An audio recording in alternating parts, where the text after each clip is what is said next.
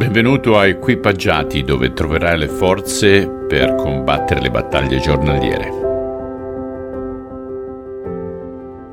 Ben arrivato di nuovo a Equipaggiati, spero che queste letture ti siano di incoraggiamento. Oggi leggiamo la fine, la conclusione del capitolo quindici, dal versetto trentotto al versetto quarantasette, sempre nel Vangelo secondo Marco. La cortina del tempio si squarciò in due da cima a fondo. Il centurione romano che stava vicino alla croce, quando vide come era morto Gesù, esclamò: «Questo era davvero il figlio di Dio». C'erano là alcune donne che seguivano a distanza la scena: Maria Maddalena, Maria la madre di Giacomo il piccolo e di Iose, Salome ed altre. Queste, insieme con molte altre, si erano prese cura di Gesù fin da quando si trovava in Galilea e lo avevano seguito a Gerusalemme.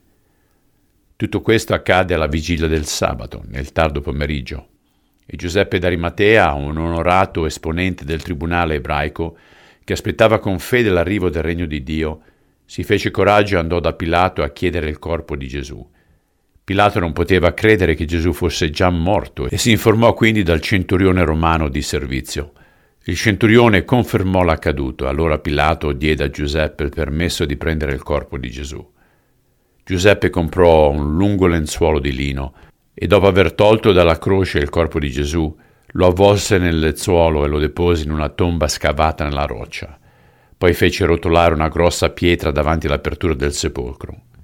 Maria Maddalena e Maria, madre di Iose, stavano a guardare dove veniva deposto il corpo di Gesù.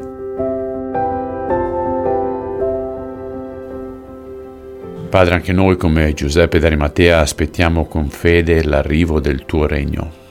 Il Tuo Regno in essenza è già arrivato, perché con il Tuo sacrificio Tu hai aperto le porte a questo ingresso nel Regno.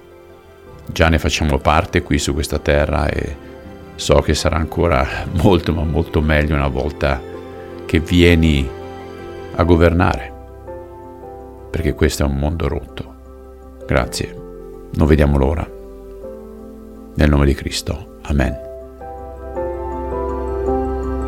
Carissimi, non vedo l'ora di essere con voi domani. Ciao.